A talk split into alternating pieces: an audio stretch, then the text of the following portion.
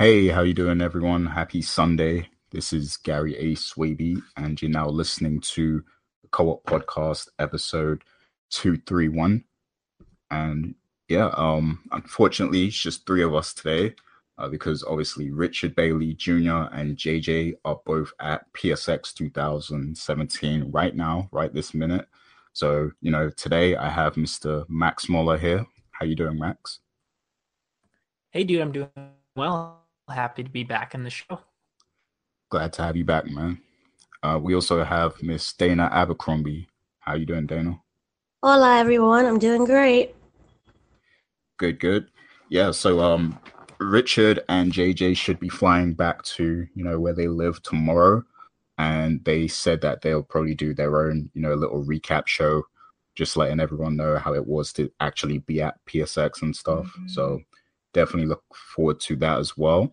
But today we are going to give you our personal recaps based on, you know, watching the streams of both the Game Awards and P S X. So you have that to look forward to. Um, shouts to, you know, all the people who are in the chat already waiting.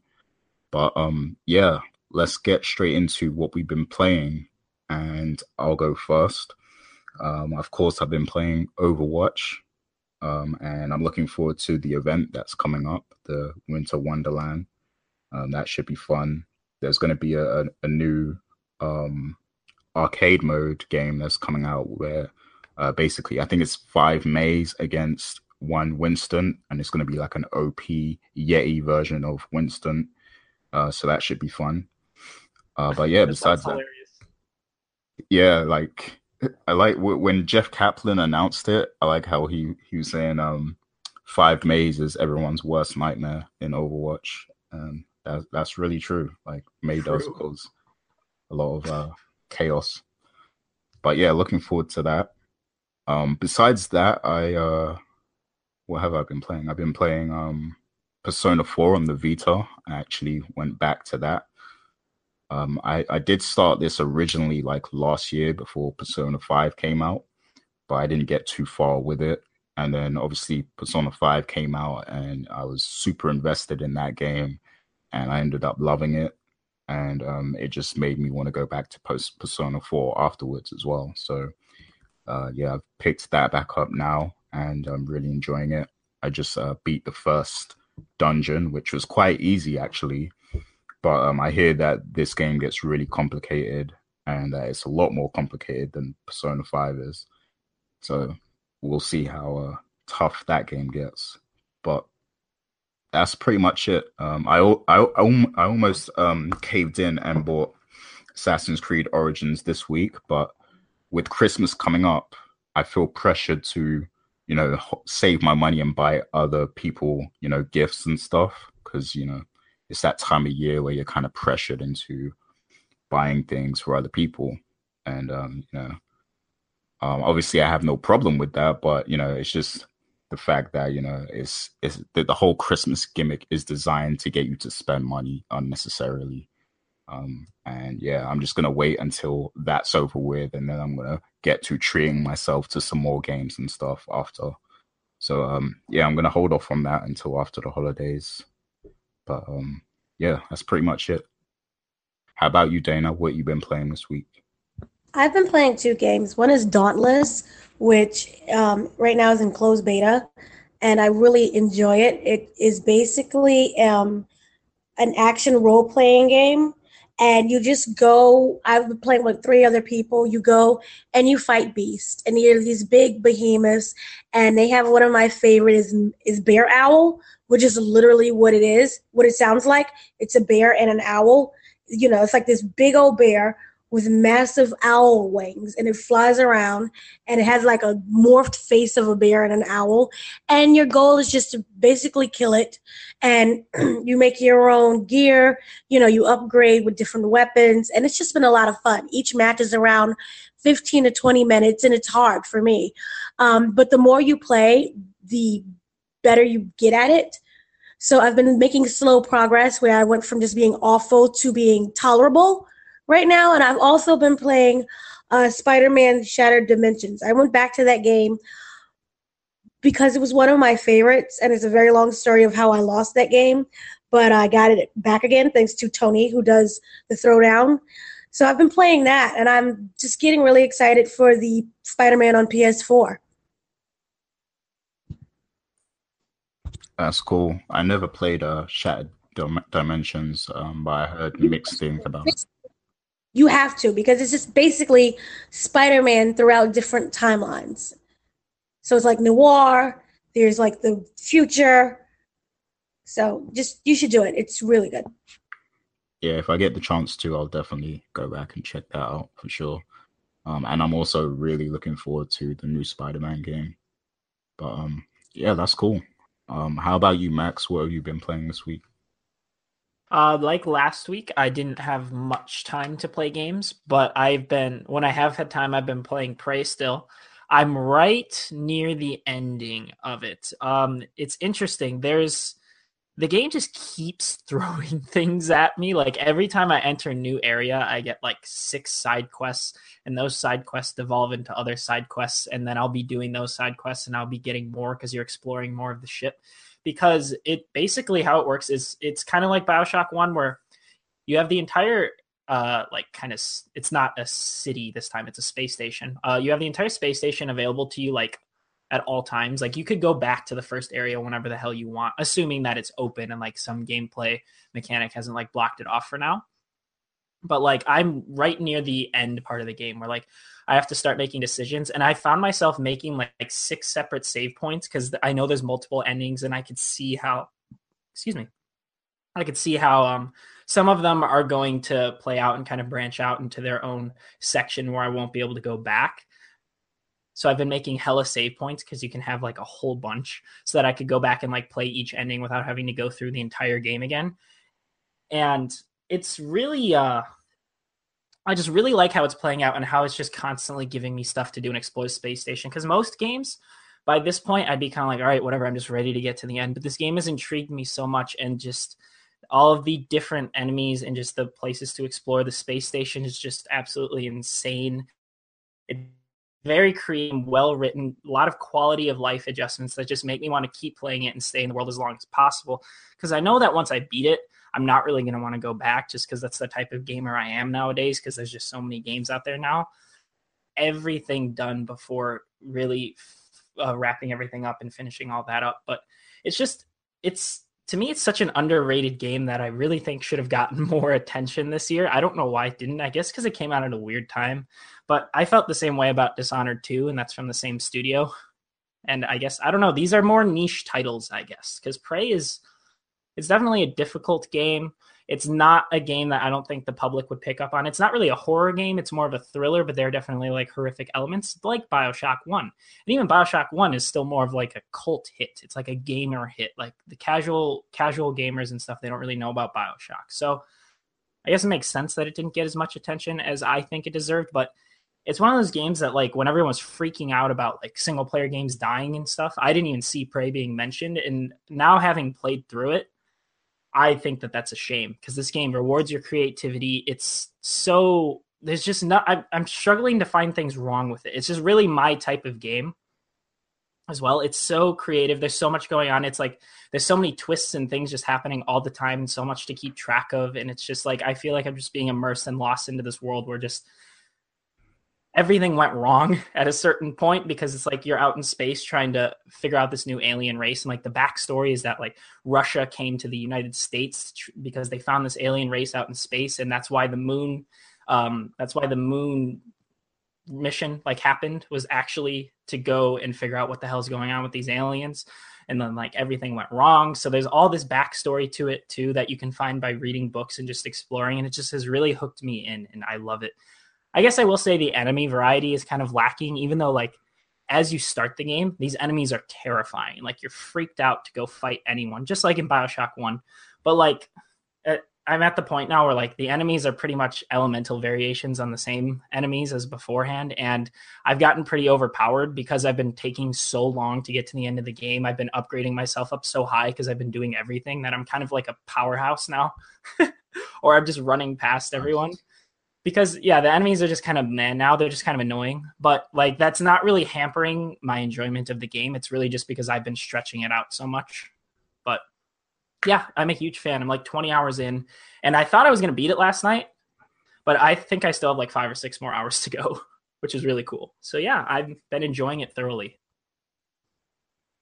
Nice. Um, yeah, I, I definitely feel like uh, this this year, like we've seen a lot of uh, great games be released that people just don't pay attention to, or at least like the casual market just, you know, doesn't pay attention to them, and they kind of, you know, slip uh not really by the wayside, but like, you know, they they uh, just they just slip by, and not everyone acknowledges how great these games are. And uh, the way you described it, you know, that's one of those games that kind of fits in that category, and I know there was a few of them this year. Um but yeah, that, that sounds good. This definitely sounds intriguing the way you described it, um particularly yeah. the the whole moon landing thing, because I love conspiracy theories. So yeah, it's something that like it's not really integrated into the plot at all, which kind of sucks. It's something like you find out if you're reading through the books and everything on the side. I wish that was something they incorporated more into it, but like a lot of that's there for the players who go searching for it. But even then, just the normal plot is still really interesting in and of itself. Cool. Sounds really good.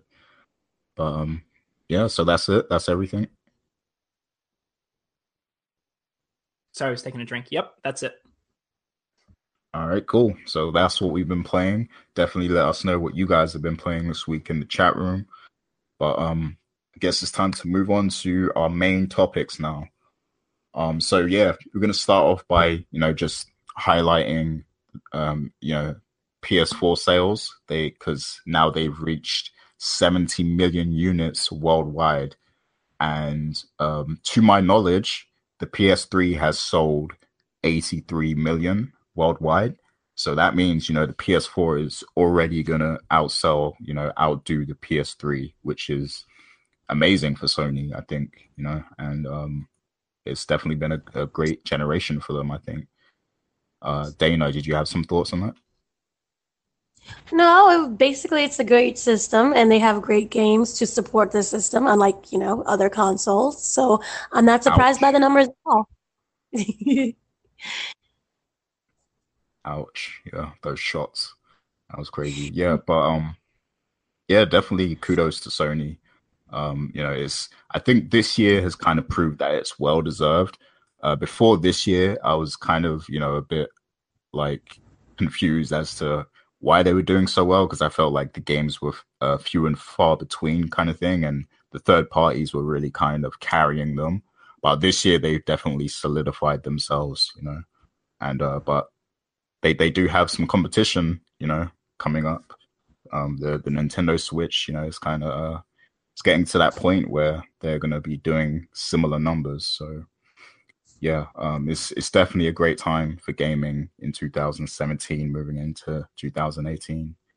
Uh, Max, you got any thoughts on that? And are you going to contribute to these numbers anytime soon? I'd really like to, as everyone knows. Um, I've actually been debating between this or a Switch now. That's the really tough thing, because the Switch is just so enticing, but I still need to play catch-up eventually. Um So I can't make a solid comment on that yet. But like you guys said, um, obviously props to Sony for selling as many systems as they have. That's absolutely insane. And like you said, Gary, they really delivered on the titles this year. Um, I do remember that too. And like uh, where the consoles were mostly just having sparse first parties, and then they had the third parties kind of carrying them. And it was just kind of like we were in this weird limbo state where like the third parties were still really good. Don't get me wrong. And like the first parties that were coming were good. Like Bloodborne was killer, but we still just didn't have a whole bunch of titles to really sink our teeth into that were first party, obviously, until this year, where now there's more than we can even handle, than any one person can handle. So that's pretty crazy to them. That hasn't happened in a long time. And now the Switch is about to pull the same thing. Like you were just saying, it's absolutely crazy that not only has the PlayStation four just been absolutely killing it, but Nintendo's even made a comeback. And that competition is going to be good. You know, it's going to be good. We're going to have even like twenty eighteen is already looking crazy for both systems, especially with that Insomniac Spider-Man game, dude. That thing. See, that's that's the biggest thing that's making me question a P S four over a Switch, is that Spider-Man game just looks absolutely amazing. And I just watched Spider-Man Homecoming too. So now I'm like really in the Spider-Man mood again. and like, oh, it looks so cool. It looks absolutely insane. So, and you know, they have the God of War game coming and everything that we'll talk about later in the P S X part, but they just set themselves up for another killer year. So it's, it's just, it's, it's well-deserved, honestly.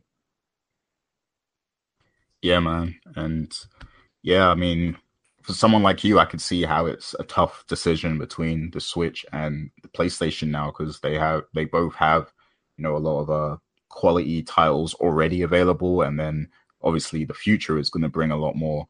Um, so yeah, uh, it's probably definitely a tough decision to choose between those two. But yeah, um, Sony have had a great year. So congrats to them. We definitely had to acknowledge that. But um, you guys got any final thoughts on that before we move on? Not in particular, just extremely well-deserved. Indeed. Yep. So, yeah, I, I mean, I had to make sure I put something positive about Sony in here before I rip them to shreds later. So, yeah, I, I think we did a good job with that. But um, fair. Moving on. moving on. Um, yeah, so there was Capcom released some uh, Mega Man announcements this week. So, you know, of course, we're going to get a new Mega Man, Mega Man eleven, and then there's also uh, Mega Man X, which uh, I'm not too sure on uh, Mega Man, but I, I believe it's like a remaster or something, or a collection, I think. Um, not too uh, sure. Yeah, the X collection is coming. From what I know, they're actually a separate set of games. Um, Mega Man like X, there's like eight of them, um, might be more. But from what I know, they're just like another like set, like a more modern take on these games. I don't know if they're necessarily remakes or more just like new versions of these, just literally new games, just like a whole new series, more futuristic. I think there's something specific about them that makes them different. But um, the then they kind of fell off once uh, Kenji and Inafune left to go make Mighty, or not Mighty Number Nine. What is it?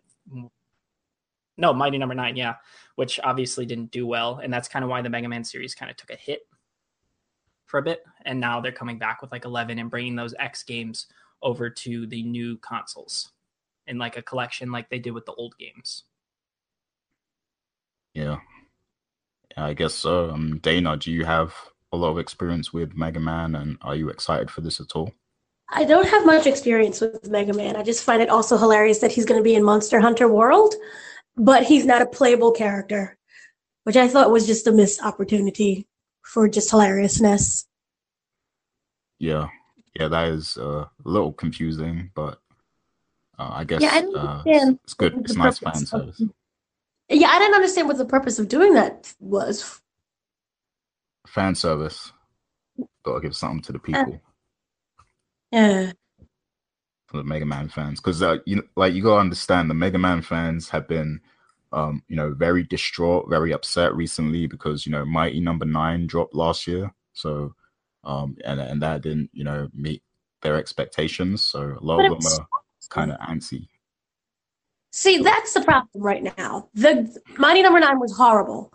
And I wouldn't want to be teased again with another Mega Man and then know that he's not playable. He's just sitting there in the game and you can listen to like some of his music while doing the game.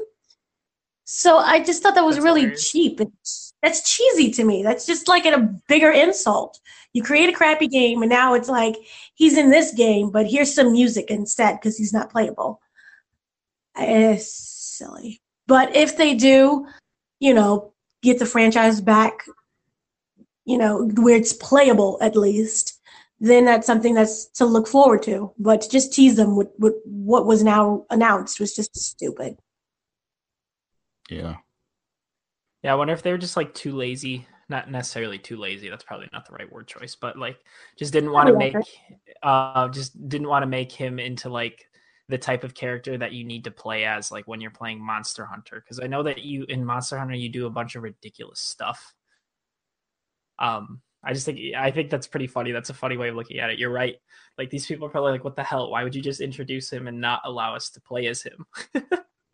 That is kind of weird because it's not like he fits into that game at all in any way, shape, or form. But Capcom has always been kind of weird sometimes, like especially with like Dead Rising. You know, they've always like done weird stuff and had like Mega Man suits and stuff like that. But this is this is a very weird integration of that. I agree.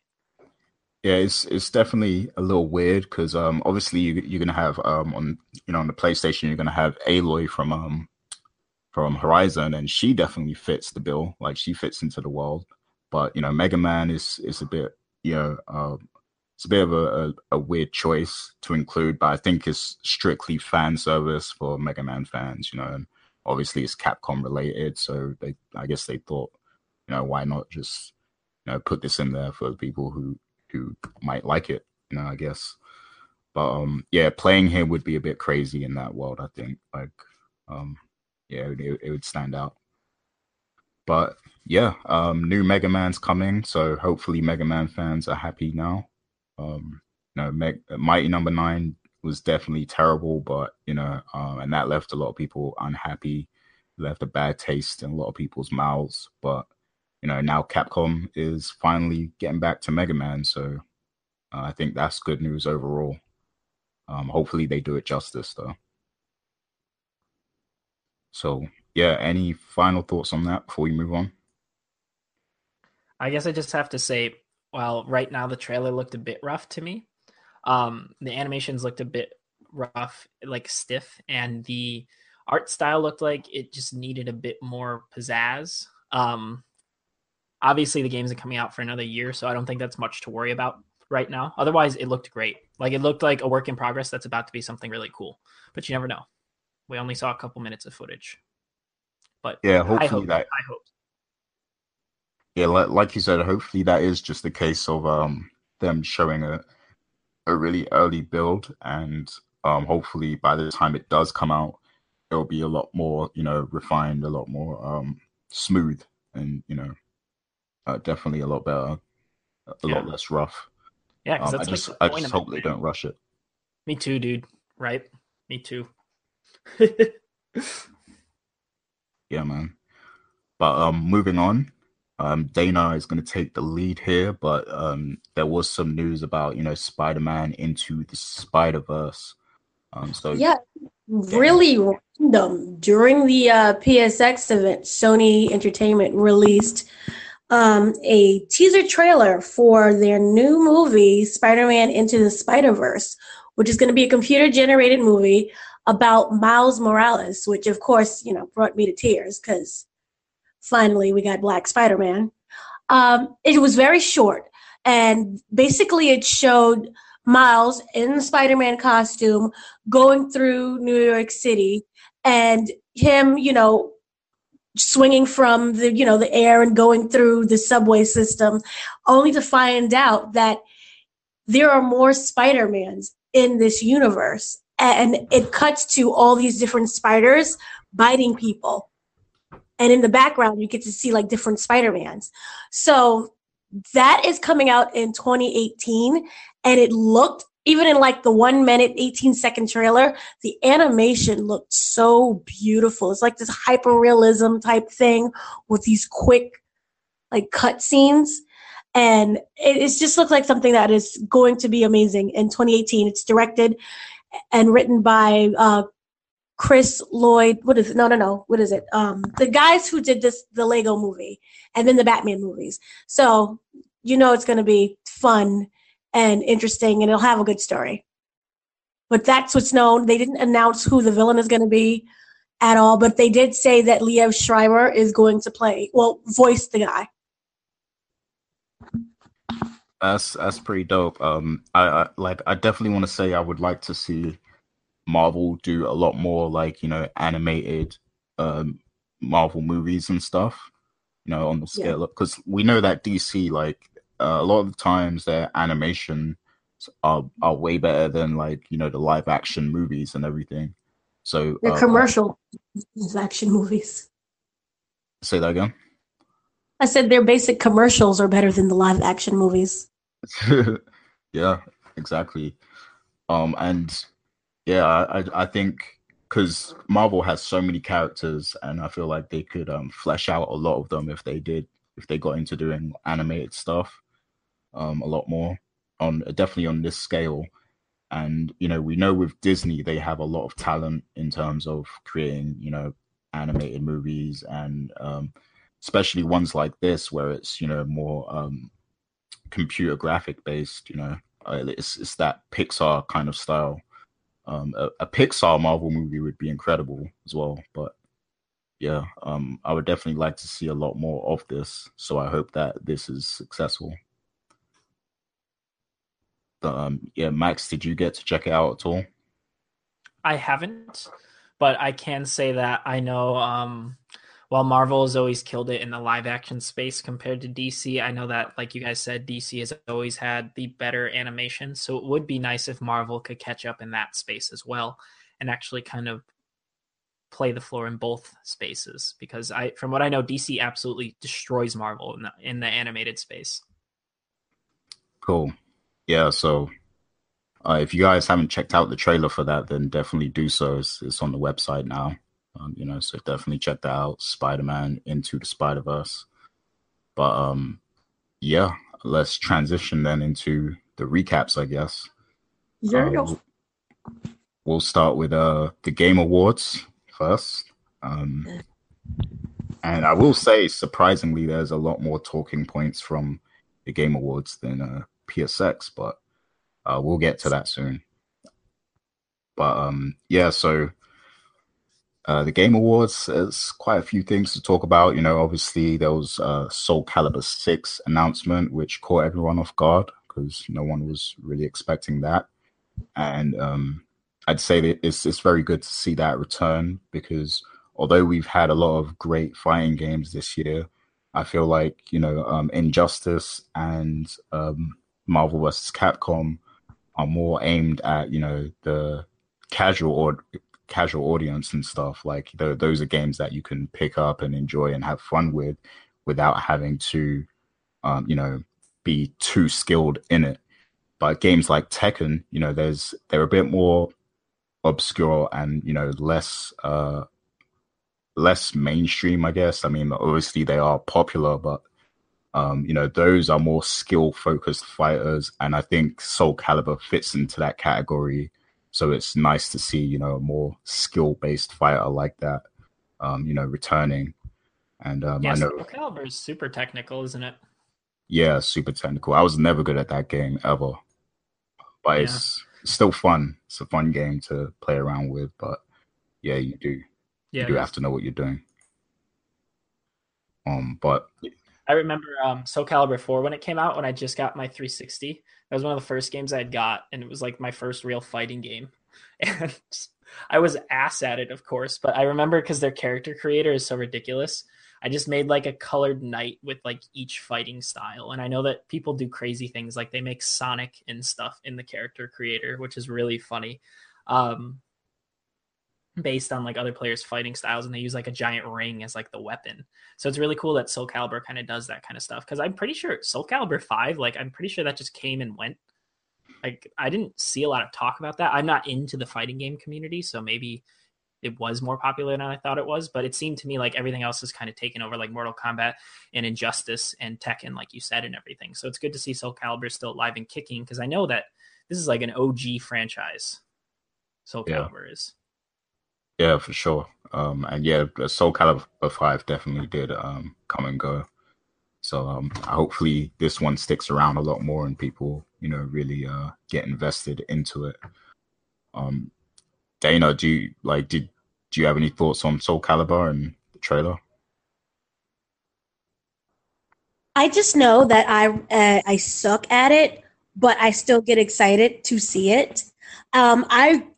I'm very excited that they announced it. I just wish that they gave a little bit more details, aside from, you know, what platform it'll be available on. Yeah, but I'm I'm excited.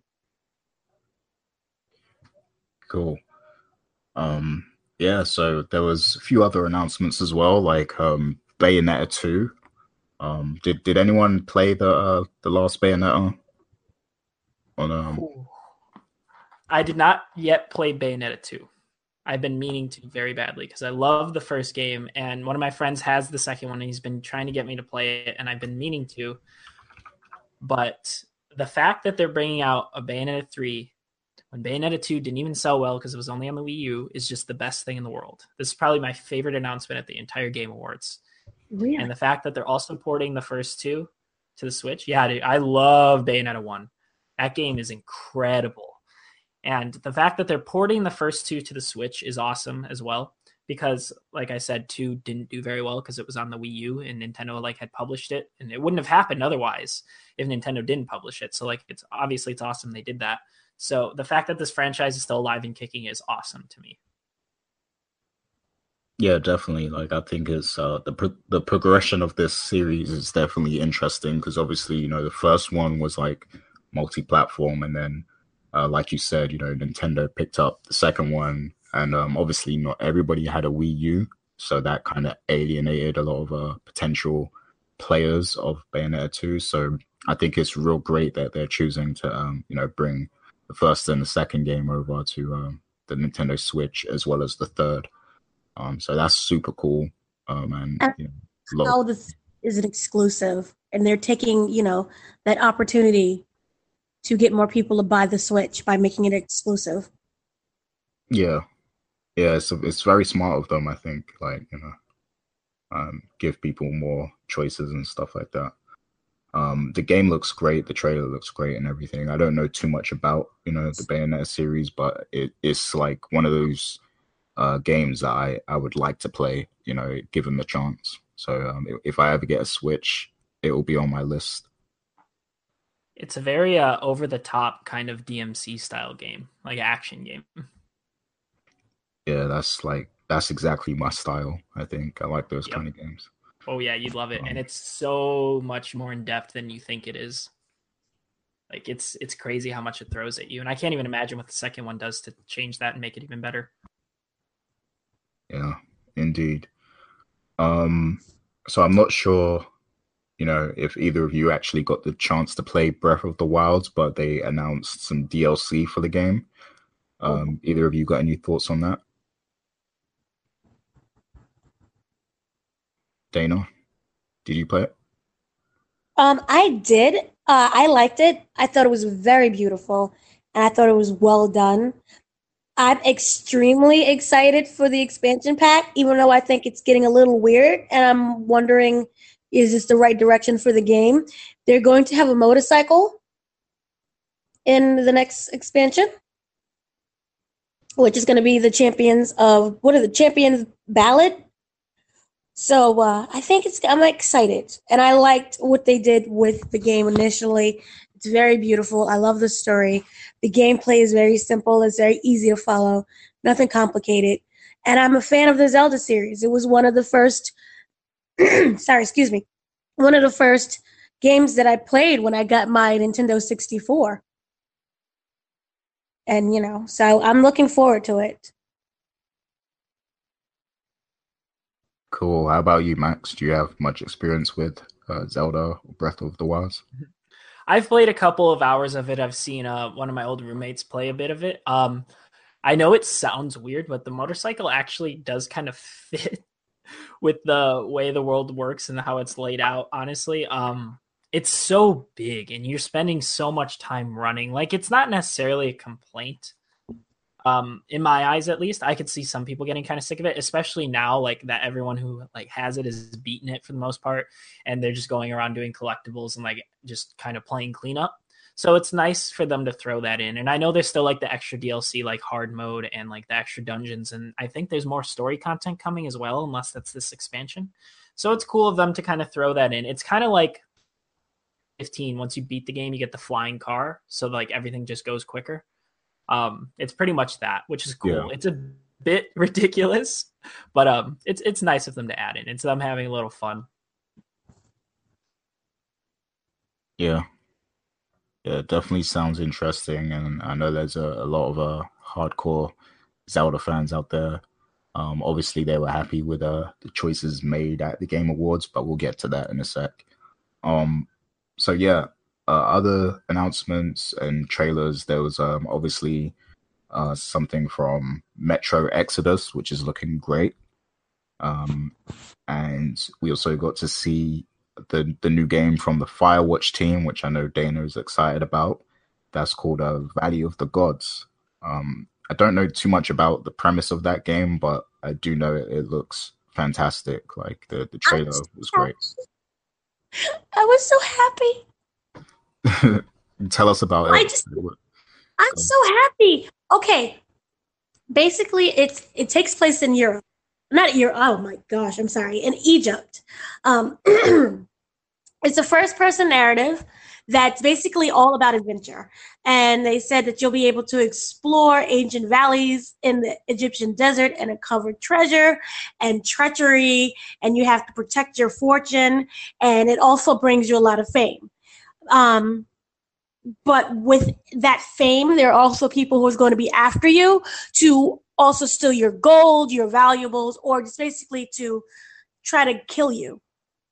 Um, also, you have the environment, which is very unpredictable. So there's sand dunes and other things that you can get trapped in and that can also kill you. Um, it's coming to Steam. There's no release date announced yet. And I just wanted to say how beautiful it looked, and to see games with like people of color, the characters in it, just brought me such joy. So I'm very happy for that.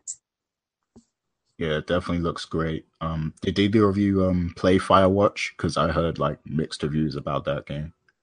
I have not. Yeah, but I, I haven't either. Better. You what? I heard it's better than Firewatch. Oh, so if anyone has played it and didn't like it, you might have a better chance with this game.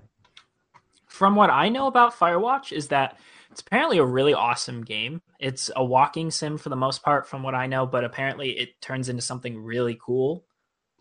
Excuse me, in terms of story. But um, from what I know, the people's biggest problem with it was that you could beat it in like less than an hour. Like, yeah. If you guys remember when it came out, like there was this whole controversy over people beating the game and then refunding it, and like trying to argue that that was valid because it was under two hours and.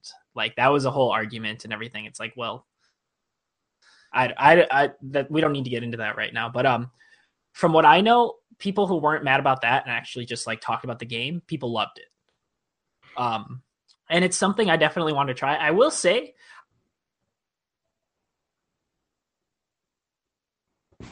for only two hours or so, but if it's a game that I would get on sale, or like could just play through at a friend's, I would love to. It seems like the type of game I would absolutely love to play like that. Yeah. Yeah, it seems cool. Um, I, I realized I kind of brushed over uh, the, the Metro Exodus thing. Uh, Max, did you, are you excited for that game? Did you uh, have any thoughts on it? Um. Yeah, I'm pumped as hell for Metro. Um, I still have yet to beat the second one. I'm like halfway through it now, but uh, this is a series I've picked up earlier this year. Same with Wolfenstein, actually, the new one. Uh, just try out, and the first game absolutely hooked me. I don't know what it is. It's like I have this thing for like almost horror games, like thriller games, like how I was talking about Prey earlier. These are just the types of games that just hook me, and I don't know why that is. I think it's just because like I like psychological kind of thriller stuff. I like stuff that like basically seeing how creative the writers can get in terms of like fucking with you. Um, so I think that that's why these types of games hook me. And Metro, especially this new one, this is like the first time where it's going to be like semi-open world. This is the first time where you can explore the open world, like where it's not just death and snow, like above ground, where like there's actual greenery and grass, unless that changes in the latter half of the second game. But um, it's just, it's really cool. It looks like they're taking the series in kind of a new direction, kind of like how The Witcher two to The Witcher three kind of jumped. This looks to be like that kind of jump, and I hope to God never undersold, but I hope that this kind of brings the Metro series more into like the limelight, into like the holy shit, everyone needs to play this game type of thing. You know, I will say I do get kind of annoyed with open world games nowadays because that's been like the trend, and I don't want to spend eighty hours in every game I play nowadays just to get the content. So I hope that this is kind of a blend between linear and open world where it's not just like map, but just have bigger areas, which I think they said it's going to be. So that's like perfect for me. Whereas like, that's like how Prey is too. Like each area is a decent size, but it's not like open world per se.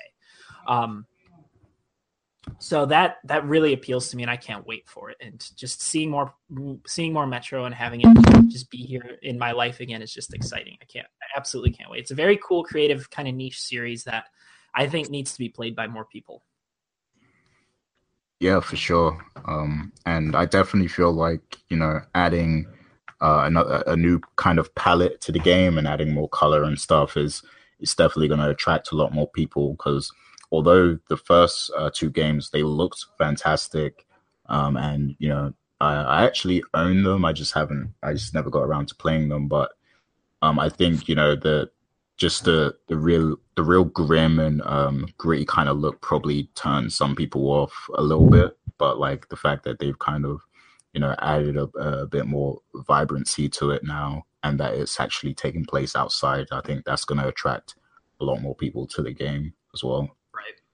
Um, and it's cool because Exodus means like a mass departure of people. Like it means like moving. So what I imagine the plot is, is like everyone's going to try and repopulate like above ground again. Now that like probably the radiation has gone after all this time or something like that. Or maybe they like found somewhere that's finally safe. So that's going to make for an interesting story, assuming that they play it off right, which they probably will. Because these are based off of like books and stuff, if I'm not mistaken. So like the lore is there. Yeah. Yeah, it sounds a lot like Fallout kind of style, like in terms of like the premise and uh, yes. the world and stuff like that. So definitely. Yeah, definitely sounds good. Uh, Dana, you got any thoughts on Metro? No, just that it seems interesting and I'm looking forward to what is going to happen. Okay, so yeah, I, I definitely want to get to Death Stranding, of course, you know, we we, we ought to talk about that. But I am going to, um, you know, just kind of mention a couple of other things that were announced. And then, um, you know, you guys um, can chime in if you have anything specifically to say. So there was that game called uh, G T F O, um, you know, like get the fuck out or whatever. Like, um, do you, did you guys see that? And do you have any interest in that game? I didn't see it, no. This is news to me. I Interesting name. It. it looked, I was really confused by it. And um, yeah, it was just weird. But the trailer itself was really good. It's It just, just was just really weird, though. Yeah, yeah, it was very strange. Um, it was like a like type of scary game. Mm-hmm. It's like a horror thing. And I know that you get to play as scavengers and you have to explore the world around you. And the goal is to, you know, get as much valuable artifacts as you can. And everything takes place underground. But, of course, since it's like a horror game, it's overran by monsters, which looked really terrifying. And, you know, you have to get like weapons and tools and resources. It's basically every other survival game out there. But it did look really good. Yeah. So that's where the name G T F O, you know, comes into place. You have to survive these, basically these tunnels while collecting artifacts and trying to stay alive. Yeah, very interesting choice of name. Um, definitely stands out, and that might help them, you know, in terms of uh, hooking uh, potential customers and stuff, I guess. But yeah, um, it didn't really do much for me personally, but I just found the name interesting. Um, and uh, there was also an announcement for World War Z. Um, now, I, I never saw the movie or anything, but um, what's the actual source material for this? Is it, was it a comic? Was it a movie? Or like, what is, so, what is it's this? Originally based on a book. Yeah. Um. Oh, gosh, yeah.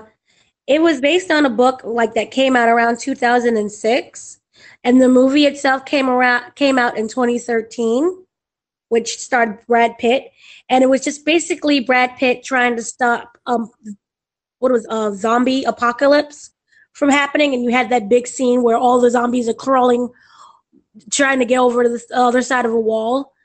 Um, I saw the trailer. I was not impressed. I think that.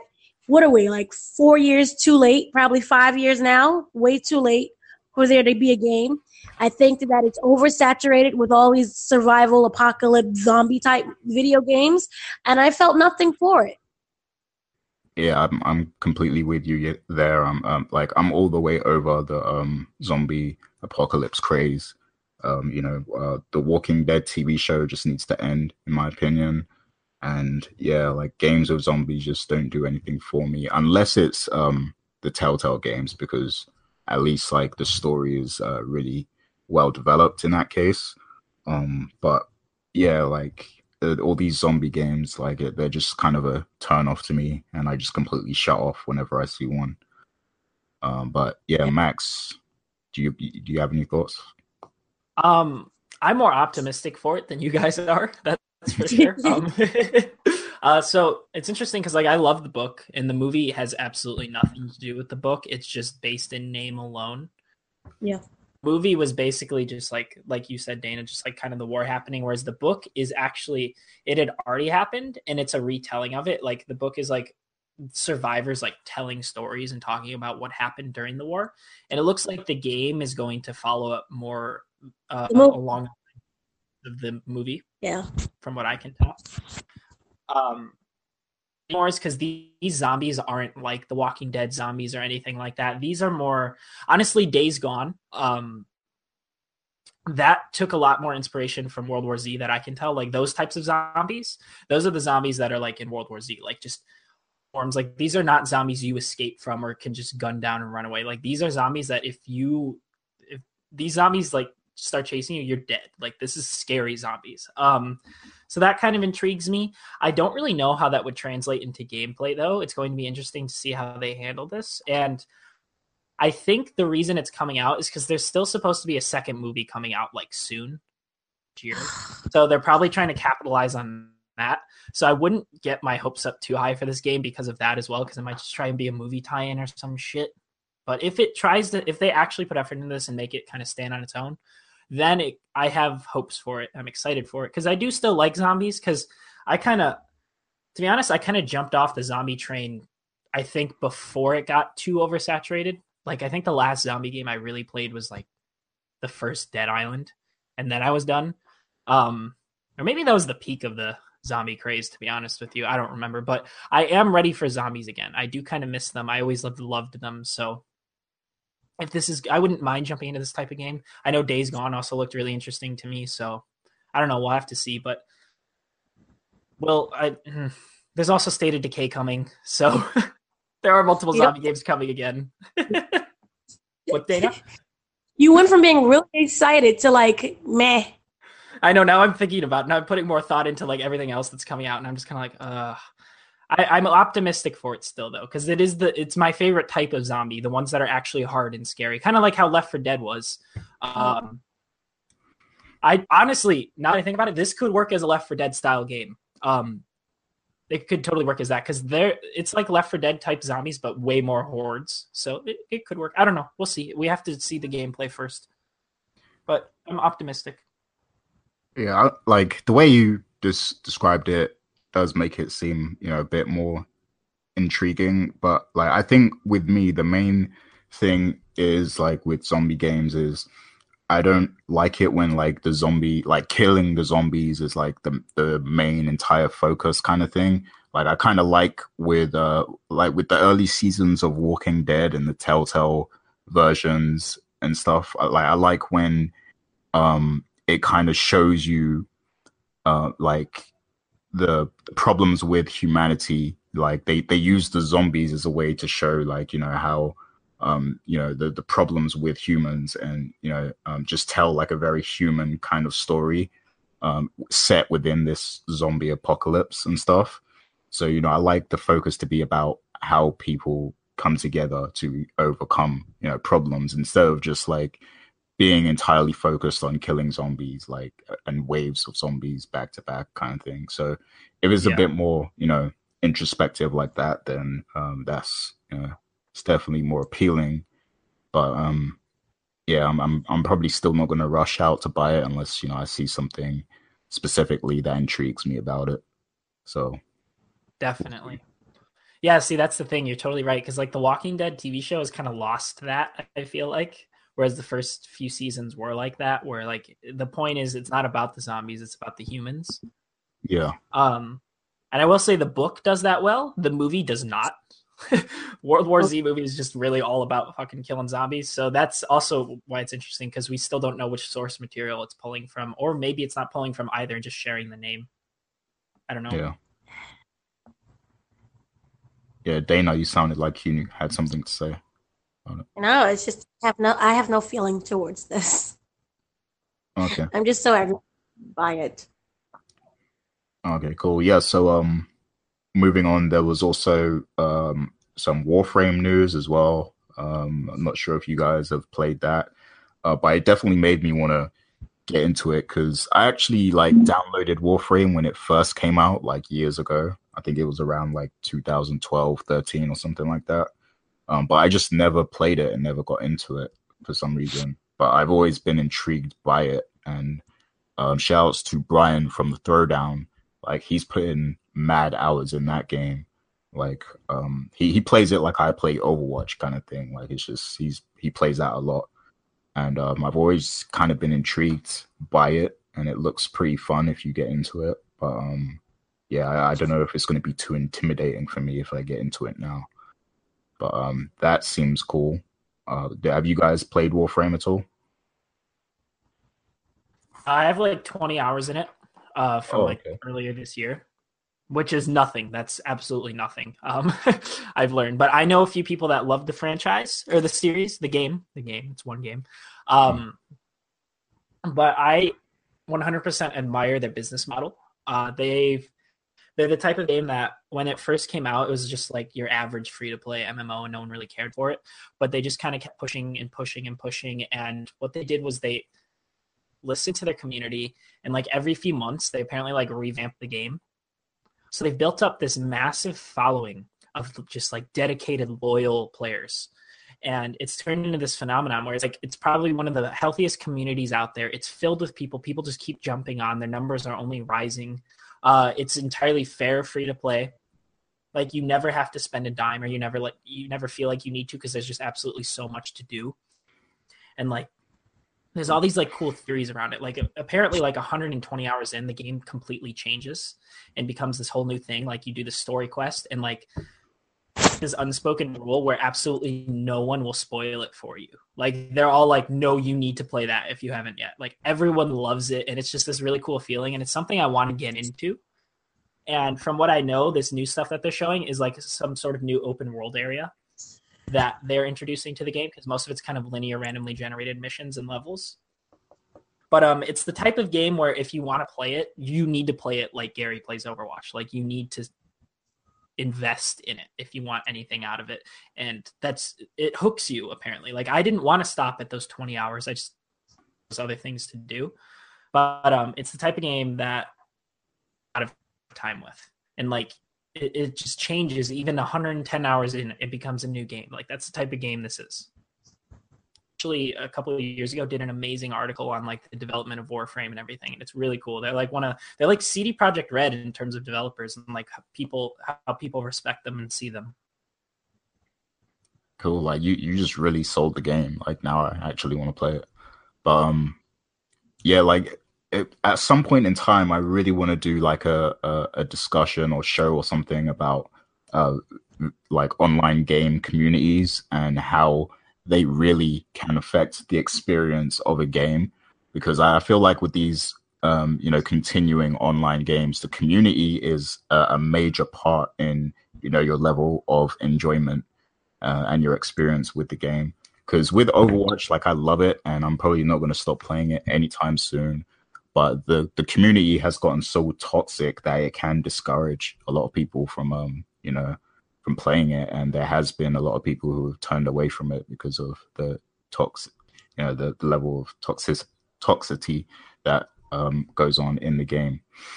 Um, but the way you described Warframe, it sounds like great, and I, I like to hear about positive communities that encourage new players and, you know, are helpful to the new players. So that Definitely. sounds pretty cool. Yeah. Um, So yeah, uh, moving on, I want I definitely want to highlight, like, this is probably the best moment of the Game Awards for me personally. Um, so before they showed A Way Out, you know, obviously uh, the the director of the game he was invited to, you know, have a discussion with Jeff Keighley, and he did not talk about the game at all. He instead took time to curse out the, the Oscars. You know, he said F the Oscars, and um, he was like, he seemed like he was drunk or something, or he was high on Xanax or Molly pills or something like that. Like, he was just going crazy, oh. like dissing the Oscars for no reason at all. And Jeff Keighley's face was like priceless. Um, and yeah, that was uh, that, that, it was just, yeah, it was hilarious. What did you guys think of um, that incident and, you know, A Way Out as well, the game itself? Um, go ahead, Max. Um, I thought the incident was hilarious. I'm surprised there isn't more backlash towards it, to be completely honest with you. Um, I thought it was funny as hell, just completely out of nowhere. Um, in terms of the game, I think it looks fine. Um, it's just, it's an E A game, so I just don't expect it to be good. I'm not going to lie. Uh, that just tarnishes everything, even though I like the idea of it. And if it ends up being good, I'd love to play it. But, like, I just, I just... No, after Battlefront two and everything in Andromeda, I just don't care about E A. Yeah, I feel no that. desire. I feel that I'm not interested in the game at all. I'm more interested in the director because he was hilarious. Um, I would like to see him like work on a day-to-day basis. Like, how how does he? What's his like interaction with the game? Like, how does how does he lead a team? Like that that would be hilarious to see.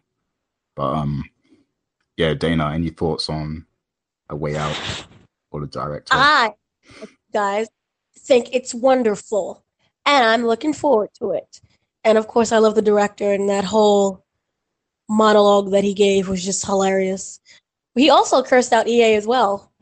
So, um, to me, I think it's it, I think it's an interesting concept where, you know, you have to work together, and it's not online. It's you have to do, you know, regular old-fashioned with your friends on a couch, and you play, and you have to work together in order to not get captured by the police again, and you break out of this prison.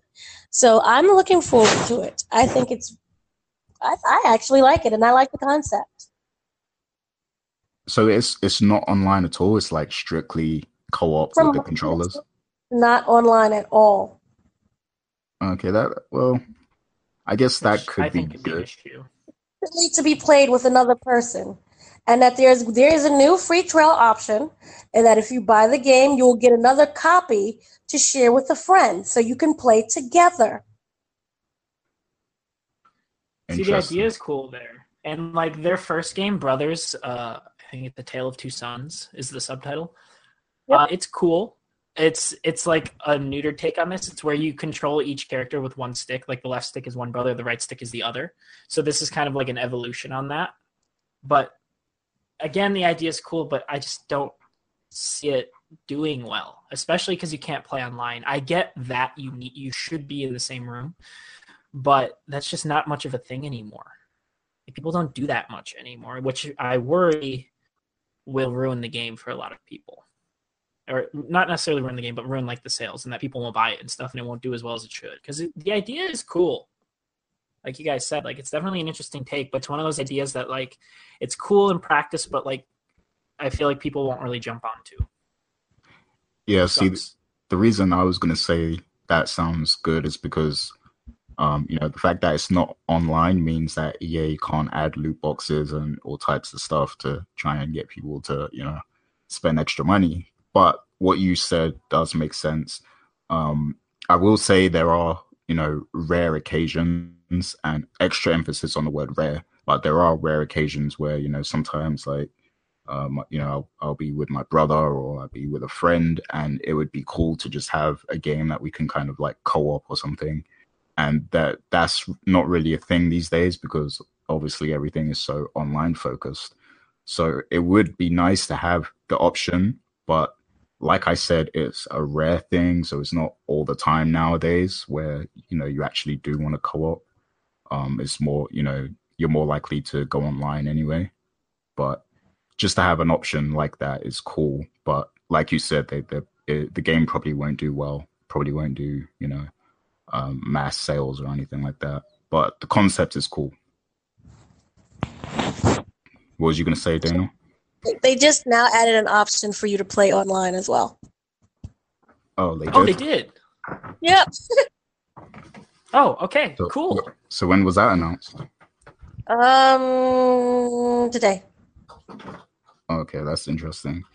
Yeah, I kind of figured, like, you know, it, it was weird that a game was just not online at all. But yeah, um,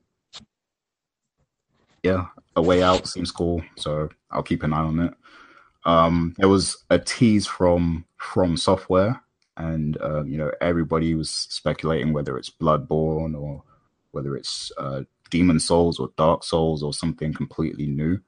Um, it definitely seems very oriental and kind of like, you know, ninja kind of focus. Or um, yeah, uh, you guys got any thoughts or pre- predictions on what you think that game is? I bet it's that- Bloodborne, because they said they're done with Souls for now. Um, and Bloodborne two has been kind of like rumored for a while, but also that short trailer that looked straight out of Bloodborne. one hundred percent. Yeah, see, I think it's interesting because if it was Bloodborne, like, my question is why didn't, why wasn't it kind of shown at P S X? Like, because it's, you know, it's, it's a PlayStation game essentially. Um, but yeah, I'm, like, I'm kind of hoping it's something else, to be honest. Like, uh, Bloodborne two w- will be great when it comes. I'm sure it is coming, but I want to see From Software do a lot more things. Um, so I think it would be cool if it's a new I P even. Um, but yeah, they yeah. said it was you. It was it's a new I P? Yes. Okay. Oh, they did. I didn't know they said it was new. They said it was something new, and that's literally all they said. But he could have meant oh. something new as in, like, you know, a new game from them. Like. Oh, I thought I hope like new. It's a brand new game. I would really like something new from From Software, don't get me wrong, but like that looked straight out of Bloodborne to me. And a lot of people I know. Um, to be fair, like um, Souls and Bloodborne do have similar looks, so it's possible that this is just another game with just a similar look too. Like that's just kind of like the From style. Yeah. Um, but I really... I would bet money that this is Bloodborne two, honestly, because that is weird that it wouldn't be shown at P S X. I don't know. Maybe Jeff Keighley convinced them. It's like, no, you guys got to present it here. Yeah, well, I mean, they they, they did seem to steal the good announcements. Um, you know, there there wasn't. Uh, we'll get to that anyway. Um, yeah, so Bloodborne. I mean, not Bloodborne. Sorry, Death Stranding. Um, obviously, you know, this has been a hot topic of discussion. You know, the trailer they showed, um, nobody could really make sense of it, but it it it definitely seems intriguing. Um, me personally, I'm a big fan of Kojima, and I'm confident, you know, that he he's going to put something incredible out.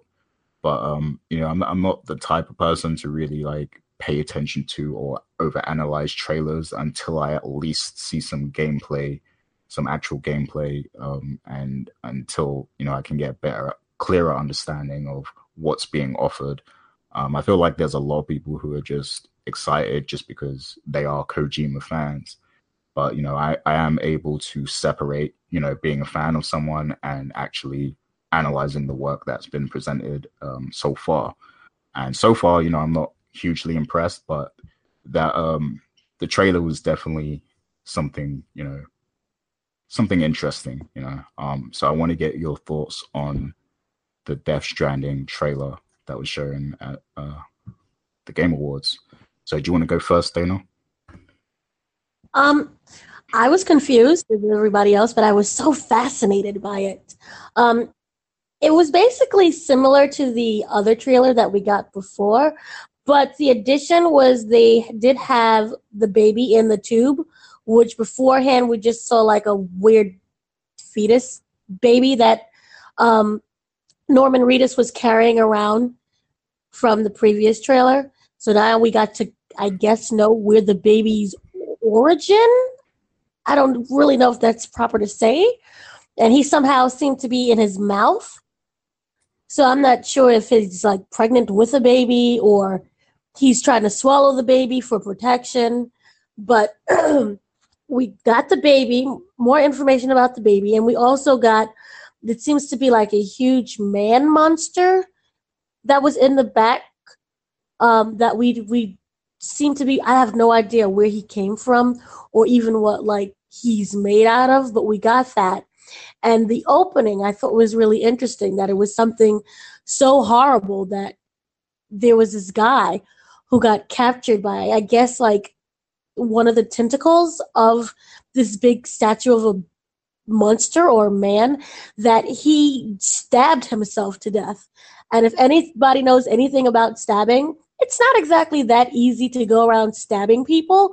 So to stab yourself to death repeatedly, that, you know, he, he was definitely, you know, death was more of a better choice than being alive by whatever it was that was coming after these guys. So I thought it was just really weird. But it just seems so intriguing at the same time. I just wish we had gameplay. And this is like, I don't know, Guillermo was good for teasing us with random things. But yeah. It still looked interesting. Yeah, I think I actually did uh, read somewhere that there was a part in that trailer that's actually, that was like actually a playable part. But it was like a very small snippet of what we saw kind of thing. Um, but yeah, I'm, I'm not, you know, I'm not going for that. I, I want to see like a full gameplay reveal kind of thing um, before I you get know, there. I, well, I think that it will be genius of them of not to release any type of gameplay. But the next time that they make an announcement, it's just to say, hey, the game is available now. Didn't they do that before with like um that P T game? Uh, yeah, yeah. Kind of, so yeah. just like just only surprise us. Yeah, that would be cool. Um, I um I did also like hear one theory that, where they were saying like um the like one of the the concepts of the game is like if you die in the game, like you're not just presented with like a game over screen or anything like that. You're actually like a sequence of events happens that you kind of have to like play through, and um, that might have kind of be been what we saw a little bit. Um, but yeah, Max, what's your thoughts on Death Stranding after seeing that? Uh, I thought the trailer was dope. Um, it was obviously confusing as hell. Uh, one thing that is nice though is that Mark Cerny, who's like, as we know, like one of the Sony execs, he did come out and say that the trailer makes sense after playing the game for like four to five hours. Like the trailer and everything makes sense. So at least we have that going for us. Uh, but I thought that the trailer definitely introduced a few things that could make for interesting gameplay. Like obviously the, those things on the suits that like popped up and like, a, like tended or uh, pointed towards like those goopy things, the goo that like kind of takes people and eats them. Um, so that's cool. And like Dana, you were saying earlier about the guy stabbing himself to death, that's definitely a valid point, because remember there's that guy getting dragged away by the goo and like he ends up shooting his teammate and then they just like drop it. So they do want these people alive, obviously. Like it makes sense that they want these people alive. So I would also play into the theory that you just brought up, Gary, where, um, you definitely have to like play through something, because I'm guessing you don't die, because if you die, like those things don't want you. Maybe it's over now. Um, so that's definitely going to be interesting, though I could see that getting a bit annoying if you always have to go through something when you die. So it'll be interesting to see how they balance that out.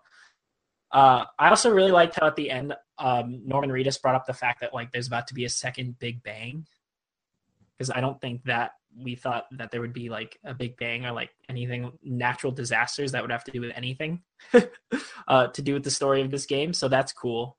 Um, the baby makes no sense to me at all.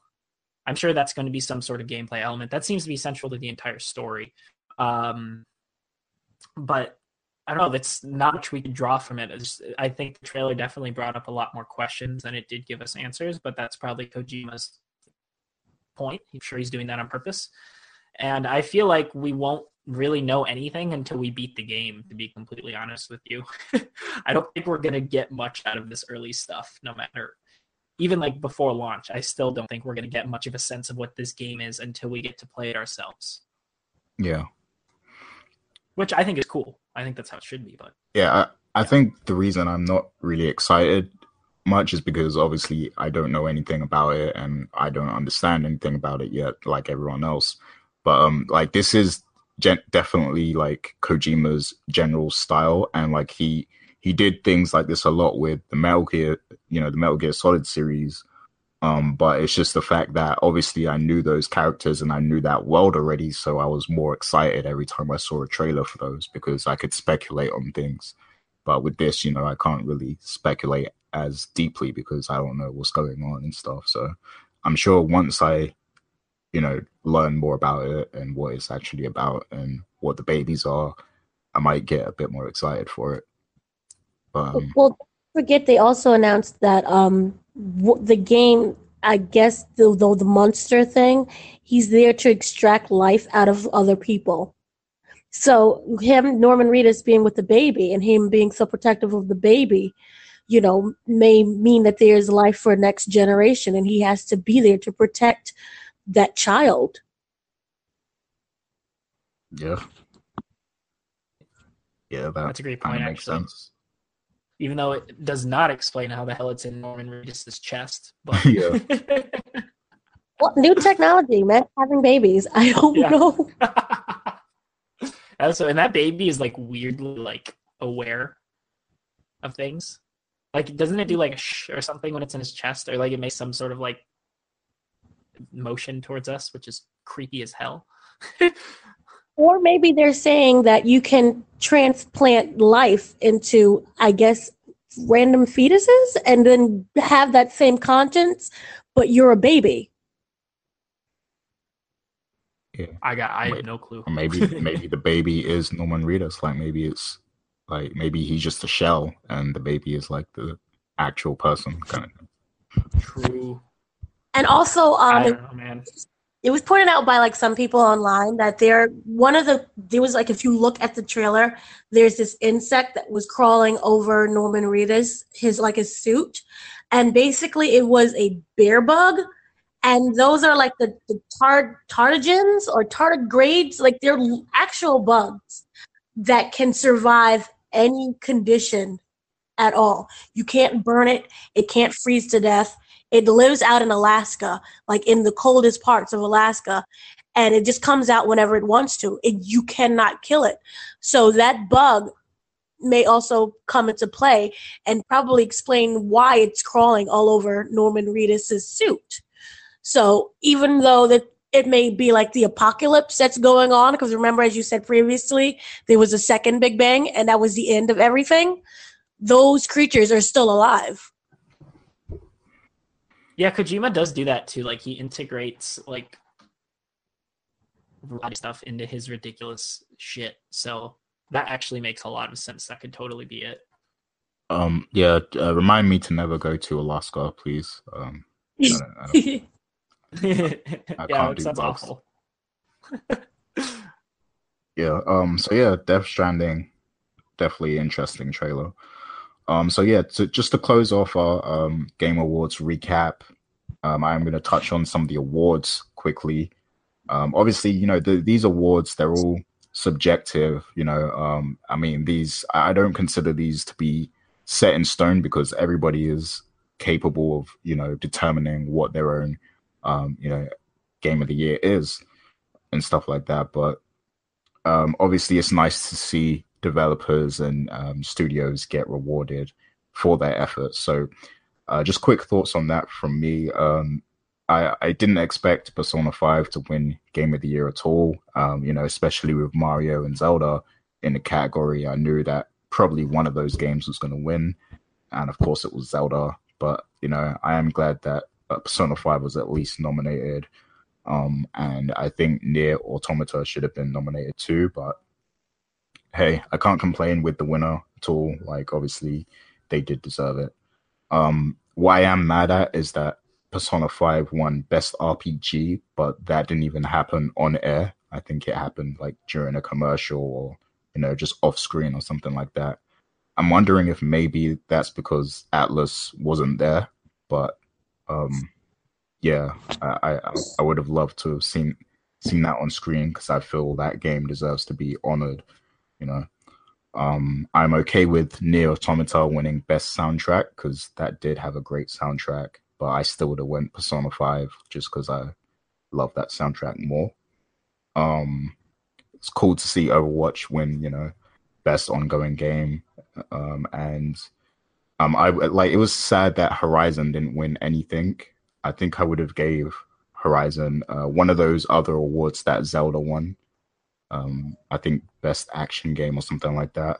I think uh, they should have gave Horizon that just to, just so they get something, because that was a, a great game this year. Um, but yeah, that's uh, that's my thoughts on the awards. Um, Max, I know you have to go soon. Uh, yeah, I know you have to go soon, so I'm going to go to you. Um, what's your thoughts on the actual awards? Um, honestly, pretty similar to yours. I don't. Uh, I mean, Zelda winning Game of the Year. I actually expected Mario to win over Zelda, but um, I think Zelda also deserves it from what I've seen, played, and heard about it. So I don't think that's a surprise to anyone. I will say, from what I've heard about Persona, though, it is a bit surprising it didn't win in more of the categories it's nominated in. Same with Horizon. Wasn't Horizon nominated for like six categories, but it didn't win? Yeah. I wonder if that's just partly because, like, it's at the beginning of the year and it was just in the back of everyone's heads, even though everyone loved it or something. I wonder if that had anything to do with it. Um, I think it's interesting that Mario only won Best Family Game. Nintendo kind of outdid themselves with Zelda, kind of shunning out Mario, which is funny. Um, other than that, I... I don't really have any like hell yeahs or hell no's about uh, any of the awards. To me, they don't really matter too much. They're interesting. I'm more interested in like the kind of stuff we get afterwards, like the trailers and stuff. But um, I do have to hear the Nier soundtrack. Really want to play that game. Um, yeah, I don't have too much to say on the nominations and everything. It was just it was a good show, which is surprising. I will say that. A lot of cool stuff was revealed. I don't think the awards were anything super surprising to anyone, um, aside from a few things like we just mentioned. But yeah, it was a good show overall. Yeah. Um, I do want to also mention that, like, I find it funny that the, the trending gamer or whatever was someone that nobody knew. Like, nobody knew who he was at all. Like, that was funny. Um, but yeah. Um, Dana, any thoughts on the winners of the actual awards and stuff? I thought Mario Odyssey should have won a Game of the Year. I am happy that it did win, you know, some of its categories like Best Family Game.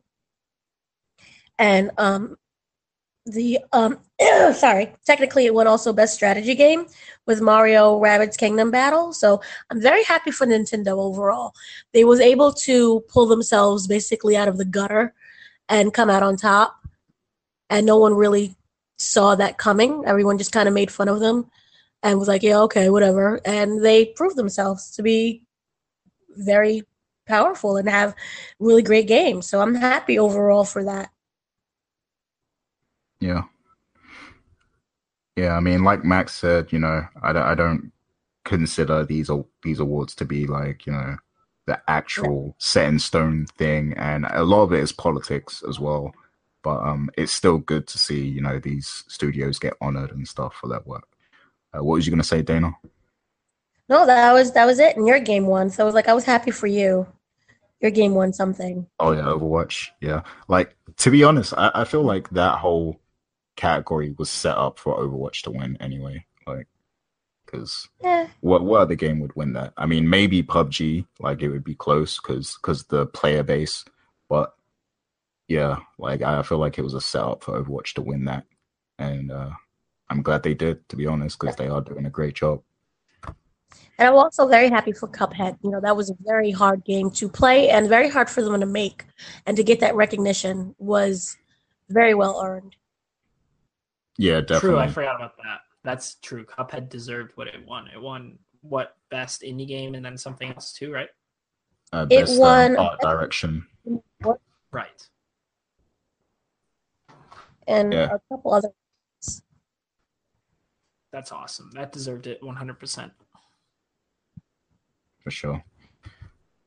But yeah, um, definitely a better show than last year, I think. But um, yeah, the Game Awards is what it is. Um, uh, so moving on to another event that happened this week, and surprisingly, um, you know, well, in my personal opinion, I don't think it was as good as the Game Awards, and you know that's very surprising because of what we've come to expect of PlayStation experience. Um, obviously, the last few years have been, you know, a big deal for Sony, um, and people had their expectations. But I do want to highlight the fact that, you know, Sony did say ahead of time that, you know, this was going to be a, a bit more scaled back than, you know, what we, we were used to in previous shows. Um, and yeah, it definitely was, uh, definitely was that. Um, it, it wasn't like looking back, it wasn't worth me, uh, you know, kind of struggling to stay up for, because, you know, it happened at four a.m. here. Um, and yeah, it was just, to me, it was like a cringy kind of show, and there wasn't really many major announcements from it. Um, the final announcement was just like, meh, I like, I never played Medieval at all, so. Um, I'm sure some people did, and some people are excited, but I was a little like, "Wow, that's that's the final announcement." Okay, and um, I was also confused that they played the whole Death Stranding trailer again, um, and that's quite a lengthy trailer, um, so that was confusing. But um, yeah, um, P S X was P S X. Um, I'm sure it's it's more. It's more, you know, shouts to Richard and J J. I'm sure it's more interesting to actually be there than to watch it. Um, I would even go as far as to say they probably shouldn't have even streamed it, to be honest. They should have just had it for the people that were there. And um, obviously they had Paris Games Week recently, and that seemed to be more like P S X to me than actual P S X. So um, they they definitely didn't need to have this. They didn't need to, you know, do it because they already had a great year. But um, yeah, I think they should have. Uh, I don't know. Um, they they probably shouldn't have made a, as big a deal about it, I guess, because um, this just this is just something I think that was probably better, like it was probably great for the people who were actually there, but for us watching it, it was just a little like meh. But Um, Dana, what's your thoughts on P S X? I was dying. I was legit dying. And what really sucked was the fact that they did have announcements, but because the the show was so long and boring that you missed a lot of things. So that was really unfortunate, but I was dying. I And I can't even say, oh, it's a scaled back thing. You can put on a really great show with a projector and a couch and a microphone. But this was just horrible. And even the audience was like dead inside. They kept glancing over and you could see like there was like sparse clapping and people's eyes were beginning to fade and the souls was just draining out of them. It was terrible. Yeah, um, so was there nothing you enjoyed at all? Uh, well, I'm, I'm sure there was, because Detroit seemed to be the, the thing that everybody loved about the show. I love Detroit Become Human. They also announced that they was going to be, um, you get to ask about emotional shocks, which makes the game, you know, more human and realistic. You get to learn more about the consequences of your actions that way. They did have some interesting, you know, show the trailers. The Donut County was weird as all can be. So was accounting. That was weird. Um, I did like the fact that they did announce that God of War will be thirty-five to forty hours long. So more to look forward to when that game releases. Yeah, um, one thing I definitely want to point out is the lack of release dates. I feel like we should have been getting some solid release dates by now. And, um, you know, yeah, yeah go ahead. Part about it. That was unfortunate, but I honestly, I'm for that, because as I said previously, you announce a certain date and then your game's not ready and you have to keep pushing back that date. And then you can also lose sales by people who go out and pre-order. So I am appreciative of them not opening their mouths and saying something that they can't back up. Mm. So basically, we're in for a lot of, uh, you know, pushbacks. If we, yeah, we have to be in Yeah, see, it seems like a lot of these games are going to get delayed because, um, it like they were cu- cu- they currently they're scheduled for like early two thousand eighteen. Um, but if we haven't got a solid release date by now, I think it's pretty safe to say that uh, some of these games are getting pushed back. But um, yeah, Detroit was a great demo. Uh, my thing is like, if I'm already sold on a game, or if I already know that I'm probably going to play it, you know, in some capacity or whatever, I, I don't like seeing too much of it, and I feel like um, they've shown too much of Detroit already. Really? We've seen it at E three, at um, you know, Paris Games Week. We've seen it at multiple events over the past couple years. So I feel like I've seen too much of the game now, um, and I already know that I want the game. So I don't want them to show me like entire missions. Uh, I get that it's going to be different when you play it because it changes, you know, for everyone. But still, like, I don't want to be overexposed to a game if I already know that I'm going to get it, you know. It's it's just like movies. I don't want to see too much of the movie in the trailer, kind of thing. Um, Do you think that they need to play um, sort of, or not catch up, but well, do you think they need to like establish themselves better in the public eye after the whole, I will say, annoying controversy that happened with like their last reveal? Do you think they kind of feel like they need to like try and sell people again on it? Uh, yeah, possibly. Um, and I hate that, you know, things like that occur because, like, ah, I, I don't want to get into that. But yeah, I hate right, that. Yeah. Um, I hate that companies feel like they have to kind of dance on eggshells because, you know, people are, are oversensitive or don't understand art and video games, you know, and what really annoys me is like movies and um, books and other mediums are free to explore whatever whatever kind of content they want, but you know, video games are, you know, they get complained about if they try and, you know, do something a bit realistic and show what really happens in society and stuff. Like it's it's art, and art often imitates life. So like, I don't see the problem. It's not like the game was designed to make you abuse children or anything like that. It's just, you know, a part of the story, and it's something that, you know, happens in reality. So um, I hate that, you know, developers and publishers feel like they have to kind of restrict certain things um, because of, you know, P R and press, media, and all that stuff. Um, so I yeah. like, yeah, if if that's the case and they felt like they had to be a bit more restricted, uh, that's kind of sad, and you know, I feel bad for them in that case. And it um, sucks too, because it's like, if people want video games to like be realized as more of like a quote unquote art form and like be respected more, like they need to tackle subjects like this, you know? Yeah. And it's like, if you're going to shun them for doing it, then it's like, well, no one can win here. Exactly.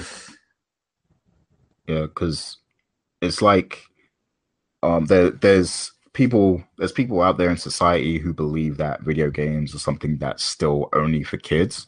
And so then, you know, when they see more mature games like this, um, they complain about it. And then, you know, that then kind of stunts the growth of video games. And then um, developers are going to feel like they have to kind of cater or towards kids, and things have to be more family friendly again. And then, you know, it goes back to being, you know, something that's primarily for kids or families. And, you know, it's just, we want to see video games grow. I'm not saying like every game has to be mature or violent or anything, but there should be a variety for everyone. And there should be no complaints with that, you know, because there's something for everyone at that point, just like with every other, you know, medium. Um, but yeah. Uh, It's Max. Just frustrating, and it's tough, you know. What were you going to say? Oh, no, carry on. I, I was just going to say it's, like, frustrating. It's a tough line to cross, especially with, like, the political state we're in right now. And it's just, like, I don't know, man. It's, like, entertainment has always gone in this kind of route. It portrays life realistically. And sometimes people just don't want to see that out of their entertainment, I guess. Mm-hmm. But I don't know. It entirely depends on the person you are and the intentions of the developers and everything. And I really don't think the intentions of, excuse me, the people developing Detroit uh, really want to portray child abuse or anything like that. And like, just to do it. I really don't think that's their intention at all. Yeah, exactly. So. Yeah. But um, yeah. Max, for you specifically, like, you know, being someone who doesn't have a P S four at the moment, uh, was there anything that kind of intrigues you from this? Um, I know you, you probably didn't watch it live or anything, but like based on what you've read and what you've heard, was there anything that kind of piqued your interest? I mean, Detroit definitely piques my interest. That game always has. A lot of the games that are coming out have, like, God of War looks really cool. Obviously, the Insomniac Spider-Man game, like, can't wait for that stuff. Um, but in terms of, like, the actual show and everything I've been reading, um, things are pretty similar to everyone else's. Like, Medieval, I know there was, like, a Twitter campaign, like, a couple weeks ago now to kind of get that brought back. So I wonder if that started from, like, a rumor or something. There's also one for Spyro the Dragon going on right now, which I would love. But um, so that's cool. Medieval always looked interesting. I'm like you where I've never played it, but, like, it's something I would definitely try out. Um, like, Beyond Good and Evil, like, I had just played that game for the first time um, late last year. Love it, and I'm hyped as hell for the sequel. So, like, this could happen the same time, or the same thing could happen with, like, Medieval if I got around to trying, like, the old ones or old one. Um... Oh, yeah, Last of Us two. That's, I meant to bring this up during the Game Awards, actually. I thought it was interesting that that won most anticipated game over Death Stranding. But I think that's also because yeah. we know Death Stranding will also be, we'll be waiting for that next year as well. So it'll probably win next year. Um, but Last of Us two definitely looks interesting. I played the first one, so I can I can comment on that. Last of Us two looks awesome. Um, but yeah, I mean, it was nothing, like, super unexpected. You know, release dates weren't there, which is kind of annoying. I understand why people can be annoyed with that. A bunch of shit's probably going to get delayed, but it was a it was an all right show. I I was okay missing it and reading it because I had to work and everything, but, like, I was fine playing catch up, and I felt like I feel like my opinions wouldn't have changed much than changed from what they are now, even if I had a P S four and was all caught up and everything. So. Mm-hmm. Yeah. Yeah. Um, I do want to say one thing. Like, I respect Media Molecule and what they've done. You know, um, I was a big fan of the the Little Big Planet series, but um, as far as Dreams goes, um, like, I'm good on that. You know, I'm, I'm all the way good. I don't need to see any more of that. Um, mm-hmm. And I know Dana's excited for it, but. Um, I watched, yeah. and then, like, more I kept watching, I just became bored. Mm-hmm. So it's like glorified Minecraft, where you just create your own environment, and it really isn't much gameplay. Everything is just, you know, different activities that you can do. So I just really wasn't feeling it. I'm sorry. I was at first, but now it's just meh. Mm-hmm. Yeah, so besides... um. the actual, like, you know, games that were shown and stuff, there wasn't there wasn't that much, but the P S X keynote definitely felt, and, and Dana actually said this on Discord while we were watching, but it felt more so like a PlayStation talk show kind of thing. Um, and, you know, obviously we had um, Sean Layden talking at one point, and um, one thing I want to highlight is that Sony has come out and said that they're fully dedicated to, you know, creating single-player experiences, despite what's been going on, you know, um, with people saying that single-player games are being phased out and online games are kind of taking over. Um, Sony has taken a stance and, you know, they're saying that they're committed to creating single-player experiences still, um, and they feel that it's necessary. So did you guys have, like, any thoughts on that specifically? Um, and, you know, just Sony coming out and taking a stance like that. They threw a so, lot of shots at E A as well, might I add. Yeah. But, but yeah, go ahead. So my idea or my stance on that whole just argument in general is, like, single-player games are not dying. The only the only thing that's happening is E A is shoving them away so that they can make more money off of online games. Like, single-player games are still very much a thing. It's it's just E A being E A and just wanting to maximize profits out of every game. That's really all it is. Last year, or, well, this year, but this past year has been this ridiculous amount of single-player games. Like, every single game of the year category except for P U B G, or uh, every single game of the year nomination except for P U B G was a freaking single-player game. Like, are you kidding me? All of the, or even local co-op was like another one. Like Cuphead has been, Cuphead came out. We had Persona five. We had Horizon. We had Resident Evil seven. We had Prey. We had seven more that I can't think of just because I've been kind of out of the scene for a little bit. But like the, we had Zelda. We had, ugh. Like single player games are not dead at all, in my opinion. Like I think that that argument is just like buzzwordy. I think that people are said it just to like kind of, I don't know, kind of rile rile up feathers a little bit and just to try and like put plant themselves as the good guys. You know, we have Detroit coming, we have Spider-Man coming. Like there's there's been single player games on the horizon, and there's been single player games coming out. Like Assassin's Creed, even like didn't Origins shun multiplayer? Isn't there no multiplayer in Origins? Yep. There you go. Like we've had Wolfenstein two came out. We had Evil Within two. We had it's, it's there's so many that came out this year. I don't get this argument at all. I really don't. I just, it sucks that E A did what they did. Don't get me wrong. Like Visceral Spider or Visceral Star Wars game looked awesome, but like it's just them doing this. And yeah. There are some companies that are doing both. Like, but it's it's really just E A doing this. Single player games are fine. Yeah. Yeah, like you said, like the single player thing has never gone away, and it probably never will. Um, and people have always responded well to single player experiences. It's just the fact that, you know, I guess uh, recently someone publicized the fact that, you know, online games are taking over, and everybody everybody kind of um, goes with that thinking, even though it's, you know, not actually the case. Um, and, you know, I kind of like the the analogy I come up with for this is like um, Jay-Z is a very influential, you know, rapper and hip hop and everything. And he came out with an album, and on the album he said, you know, all you rappers out there that are, um, you, you know, putting money to your ear, you know, doing the money phone thing, like that's kind of corny. And this is kind of like what Sony did. Like it's it's kind of the same tactic. It's like, you know, they they want to be that authority on it. You know, they want to um. at like they're the ones that are kind of um you know creating the trends, I guess, and saying, yeah, well, like this is this is our focus. Um and I just find I found it like really interesting that w- they were throwing shade at E A like that. Um like that was kind of funny to see. But Dana, you got any thoughts on that? Um, no, I, as someone who plays mainly single player games, I never really saw it going away. I just think that it was an article that just got really too sensationalized, and it was for basically for clickbaits, and it just somebody up high just ran with it. But even though making that announcement, just putting everybody at ease, even if you think either way, I thought was a good thing for them to do.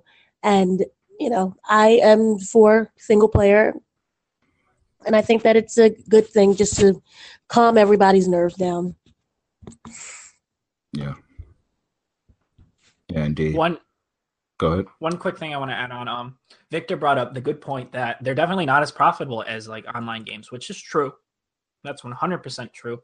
Like E A is doing what they're doing so they can maximize profits. But at the same time, I feel like developers have been and publishers have been spending so much money on games lately to do so much little extra stuff that I feel like isn't necessary. You don't need every single player game to be like an eighty hour open world experience with like nothing to do for sixty of those hours. Do you know what I mean? Like Andromeda, for example. Um, the thing is, like Senua, Hellblade, or Senua, Hellblade Sacrifice. Is that what it's called? That indie game that came out earlier this year. Yeah. Um, or Hellblade Senua Sacrifice, I believe it is. That was an indie game. That was like what you would call, I guess, a double A game. Um, that was made for very little money, and th- look at how well that did. You know, and we also got games like Nioh that came out this year, which has technically it has multiplayer, but like that's a single player game at, at its core. um, there's like eighty hours of single player content in that game. It's like they if they prioritize their spending right, and they don't need to spend as much money as they are. I feel like going for these profits that uh, microtransaction heavy games are filled with, that great, good for developers, but I feel like they wouldn't need to reach that far if they really sat down and looked at and planned out carefully. I'm sure this is hard to do. This isn't an easy solution, but they could definitely work towards prioritizing what they're developing and how they're going at developing games, and probably make make it much cheaper for them to develop these games. Like you have games like Star Citizen, which are just, that's a different case because it's a Kickstarter and it's just constantly generating money. But like they're doing this awfully. You know, that game was supposed to come out three years ago into like one point oh, and like no one knows what they're doing with that money. And they obviously don't have the development priority set straight. Thing a game like Beyond Good and Evil two, that worries me a little bit. If, it kind of seems like Michel Ancel is just trying to go all out and do like everything possible in a game, which is scary.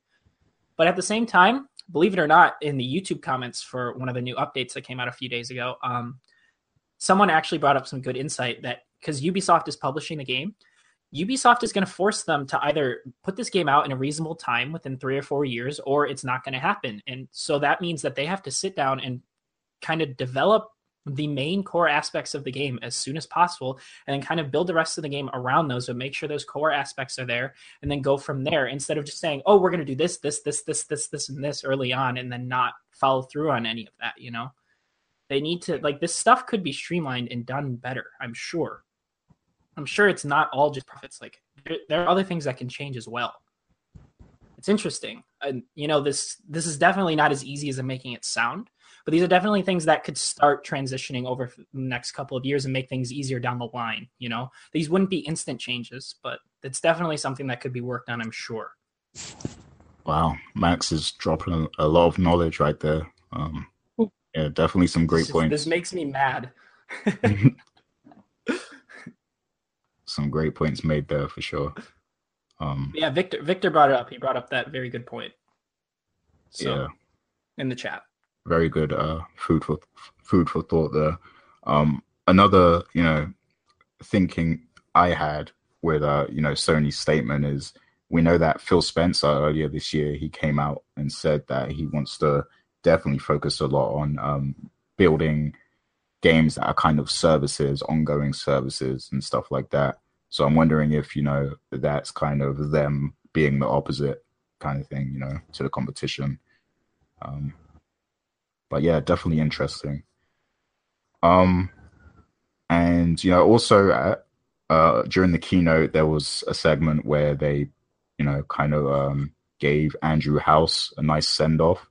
Um, and you know, I, I talked to a lot of um, people who follow the the workings of Sony closely, and um, there was a lot of speculation a few weeks back that uh, Mark Cerny and Andrew House didn't really get on well, you know, but seeing, you know, Mark Cerny and Andrew House and Kojima, you know, sitting down on the couch and talking and, um, you know, reminiscing, that was kind of cool to see, even though personally I thought some of it was a bit cringeworthy. But, um, you know, it was cool to see for sure, like, you know, uh, Andrew House getting praised and everything for his work um, at Sony, because he has done a lot. He's been with the company for a long time. Um, and he basically said that, you know, it was time for him to kind of start a new adventure in life, you know, because obviously he's not getting any young, younger, and he's worked with Sony for a very, very long time since he was, you know, a lot younger and everything. So uh, I guess if if you've um, if you've accomplished all all that he's accomplished, you know, why not set aside time to have, you know, a completely fresh journey in life, you know, while you still can. So it, it definitely made sense, and it put a lot of things into perspective. Um, so I guess, you know, for real PlayStation fans, that was cool to see, you know, to see Andrew House get praised like that. Um, Dana, did you have any thoughts on that segment? No, I think everything was just said. Yeah. Yeah, I mean, there, there wasn't, there's not really much to talk about. Um, well, there was A, a panel for The Last of Us two, and I know Dana watched that. Um, they did say, like, the biggest piece of news coming from that, and Richard actually told me this um, earlier on, because I didn't, you know, I didn't watch it, but uh, Richard informed me of this. Um, so they said that The Last of Us two is going to be playable at E three next year, so that's interesting that, you know, it's going to be that far along at that point, and it makes me wonder when the game is actually going to come out. You know, I guess if it is playable, then uh, there's a possibility it could come out, you know, in fall two thousand eighteen. But Dana, since you watched the panel, what's your thoughts on The Last of Us two? Um, anyone who is fans of the original is going to be very happy of what you, what, what is going to happen with the second one. It seems to be, they said it's going to be a lot more intense. And as we saw from them, they gave a very brief, like, screen, not a screenshot, but like a trailer, almost a scene from the from the um game, and it was very brutal and very violent. We saw, like, basically there were two captives.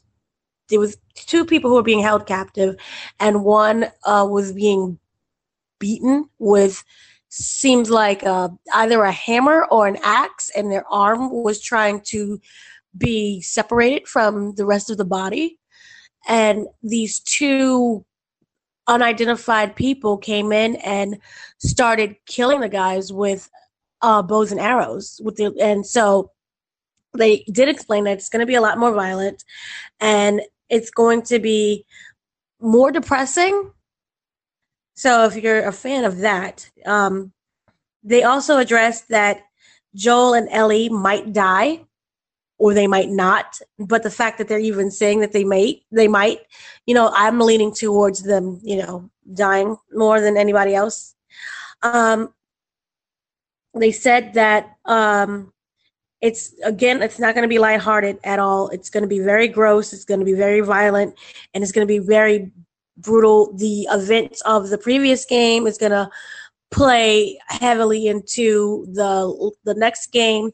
We may end up meeting El- Ellie's mom, so that seems to be very interesting. Um, basically, that was that was it. That was talked about.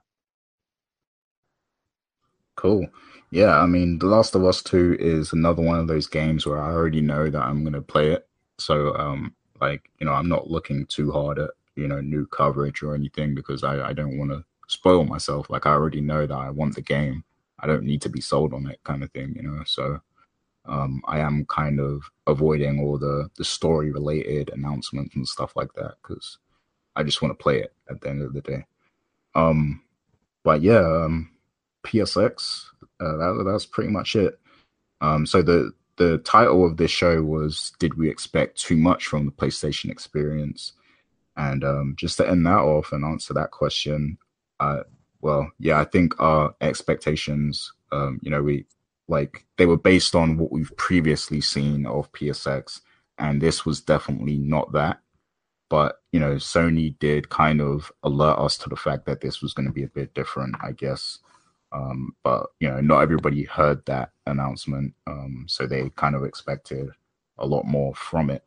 I do want to say, though, that Sony should, uh, they need to be a, a lot more organized, and they need to tell the people who are flying out to P S X, like, they need to tell them exactly when, you know, the, this is happening, because um, there was a lot of complications, you know, um, especially with, you know, Richard and everything, because um, it was snowing in Atlanta. So, you know, he suffered a lot of delays, but he didn't originally, when he booked the tickets, he didn't even know that the keynote was going to be happening that day.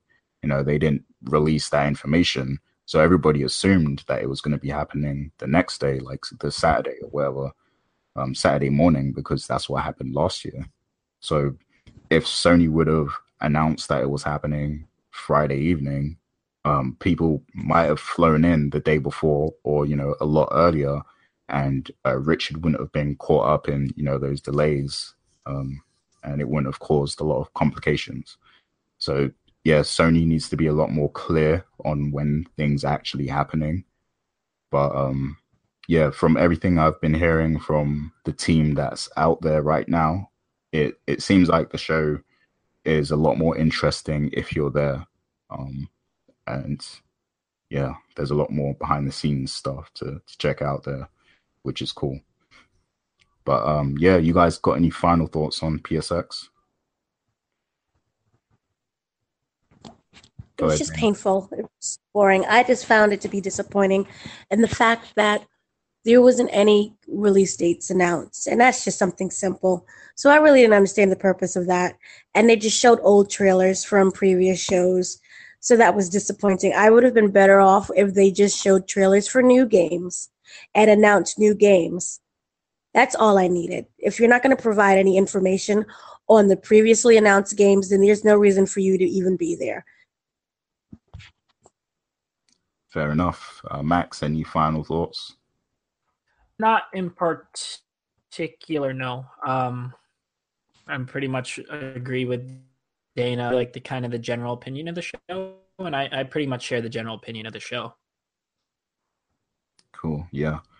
Um, yeah, so that's pretty much our thoughts. Uh, I do want to announce that um, Richard and J J do plan on doing like a, you know, a recap of the show itself and, you know, how it was being there and what they've seen and everything.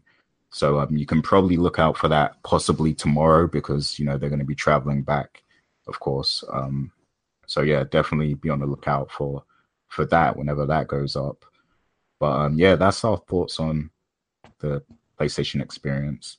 Um, and that's pretty much the end of the show.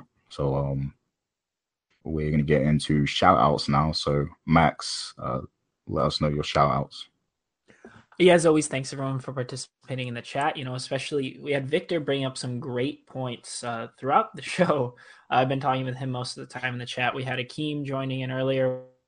We had Hyphen earlier on in the show as well. We had a few other people joining in here and there, which is always cool to see. And, you know, thanks for everyone that um, thanks for everyone that listens to the show afterwards and leaves comments afterwards and all of that sort of stuff. You know, it's always good to be here every Sunday with you guys and talk to you guys about games. Yeah, indeed. I haven't um, been very active in the chat because I did have um, some internet connection issues earlier. Um, and, you know, I, I forgot to refresh the chat, so I didn't see a lot of uh, the comments. But shout-outs to Victor because, you know, I saw that he's been pretty active in there. Um, so, yeah, big shout-outs to him and shout-outs to everyone who interacts with the show on a regular basis. Um, Dana, what's your shout-outs? Just shout out to everybody who's listening, and thank you for your time and opportunity for us to even have a show. Indeed. Yep, so I'm going to get straight into the Patreon shout-outs now. So um, special thanks to M. Collins, Sean Gority, Stephen Ferron, Mauricio Aguilar, Himdil, Fergus Mills, Lelewin Leslie, Nicholas Alvarez, Miguel, and Mark. Uh, big shouts to all of our Patreon supporters. We will be bringing back, uh, you know, the giveaways pretty soon. Um, obviously, the holiday is coming up, so things are a bit chaotic at the moment. But you can look forward to, you know, some more content and um, some giveaways coming in the future. So uh, thank you for your continued support of uh, the Coalition. And I want to give a big shouts to, um, you know, all of the, the Coalition teammates, the, the Coalition staff that are out at P S X right now. You know, Tony's out there, um, Tatiana's out there, Richard, J J, you know, um, big shouts to all of them, and uh, hope they're having a great time out there. I know they um, they went for a Mexican meal yesterday, so I'm kind of kind of jealous. Um, it's always good fun when we get to, you know, meet up at these events and stuff and hang out in person. Um, and it's cool that they, you know, they got to do that twice this year, kind of, you know, um, at E three and now at P S X. Um, hopefully, you know, the trend continues and we'll be back at E three again, all of us. Um, so, yeah, uh, big shouts to the team, man. Was you going to say something, Dana? No. Okay, cool. Yeah, Dana's definitely going to be attending a lot of events in two thousand eighteen. So definitely look out for that. But um, that's pretty much it from us for this week. Thanks for joining us. Thanks for listening. And take care, people. See you next week.